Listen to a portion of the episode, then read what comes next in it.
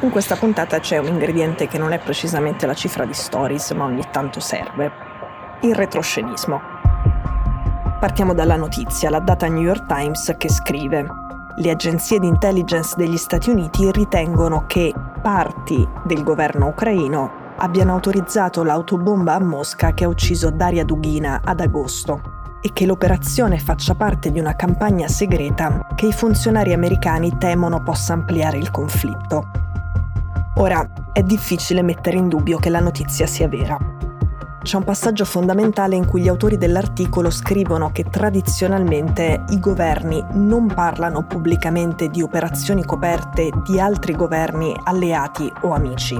Non fosse altro che per proteggere il proprio interesse, cioè per paura che gli altri governi amici poi svelino le loro di operazioni coperte. Insomma, se salta il principio generale per cui si tace sulle operazioni coperte degli altri, è un rischio per tutti, anche per la Cia. Questo passaggio dà la misura della straordinarietà di questa notizia, ma non basta. La rivelazione è straordinaria anche perché non si è mai vista una mossa che sembra così, diciamo, pungente, con un termine improprio potremmo dire cattiva, da parte dell'amministrazione americana nei confronti di quella ucraina.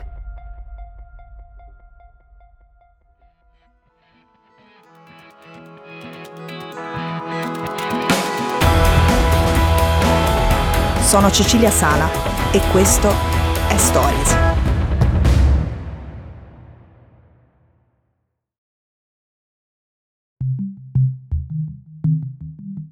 Potrebbe essere la prima volta nella storia in cui praticamente tutti diranno che la Cia è sincera, che la Cia dice la verità.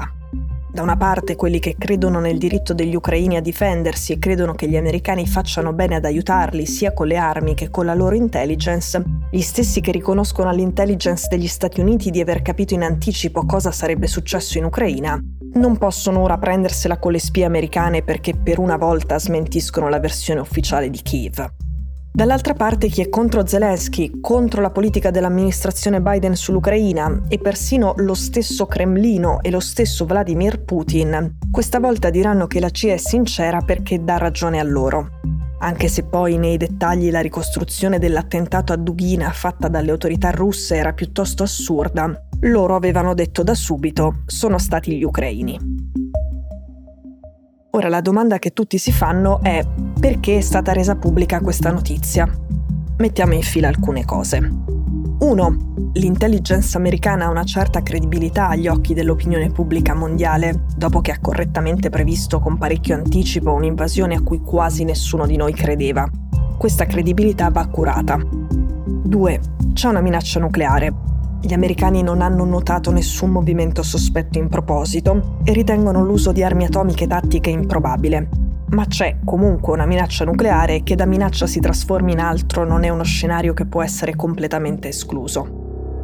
tre.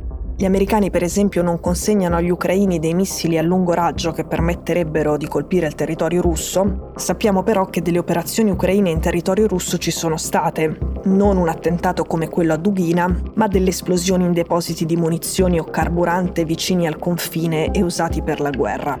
Magari gli americani hanno rimproverato gli ucraini per queste azioni, magari no. In ogni caso non vogliono che gli ucraini colpiscano il territorio russo con armi americane. Il principio alla base è evitare l'escalation. quattro. L'intelligence americana sta aiutando gli ucraini a individuare obiettivi legittimi, cioè obiettivi sul campo, sul territorio ucraino o nelle acque ucraine, come la nave ammiraglia della flotta russa nel Mar Nero, la Mosca, che è stata affondata.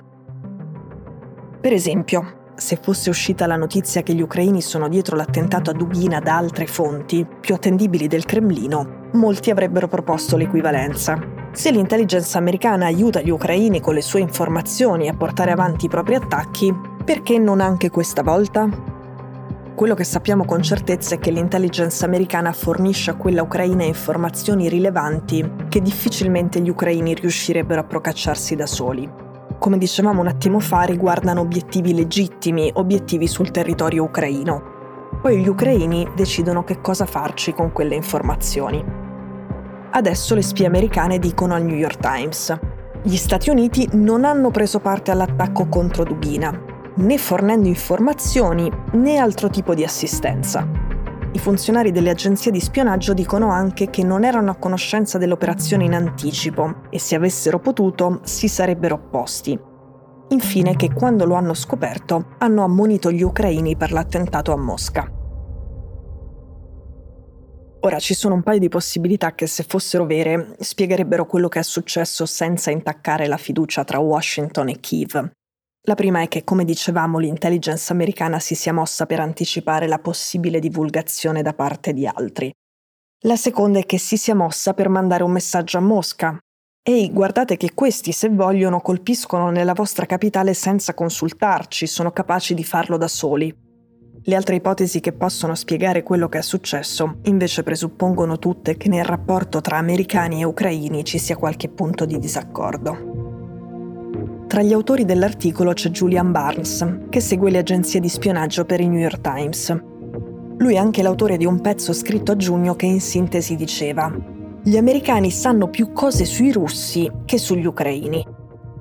A me aveva colpito molto, io stavo lavorando a un articolo sulla Fog of War, la nebbia della guerra, quella certa dose di incertezza, di mancanza di informazioni e di chiarezza che è impossibile da eliminare durante una guerra. Leggo Barnes e decido di citare alcune delle cose che dicono le sue fonti, alcune delle cose che dice lui nel mio articolo. In estrema sintesi, allora, Barnes diceva che la Cia ha ottime informazioni e fonti di qualità su ciò che succede in Russia, perché sulla Russia ha investito moltissimo e non ha mai investito altrettanto in Ucraina. Il problema si potrebbe risolvere facilmente. Visto che sono buoni alleati, basta chiedere. Ma gli ucraini non dicono tutto quello che fanno agli americani. Forse non hanno detto tutto neanche di quest'ultima controffensiva. Tornando a una citazione che abbiamo fatto all'inizio, l'ipotesi che l'operazione faccia parte di una campagna segreta che i funzionari americani temono possa ampliare il conflitto. Forse questa pubblicazione non è un modo di mandare un messaggio ai russi, ma al governo di Zelensky, o meglio, come si sottolinea nel pezzo, a una parte del governo.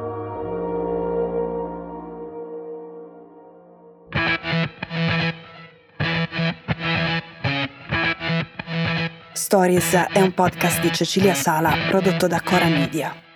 La cura editoriale è di Francesca Milano. In redazione Simone Piranni. L'advisor è Pablo Trincia. La producer è Monica De Benedittis. La post-produzione e il sound design sono di Daniele Marinello. La supervisione del suono e della musica è di Luca Micheli. Le fonti degli inserti audio sono indicate nella sinossi. Questo episodio è stato prodotto e sviluppato insieme a Spotify Studios.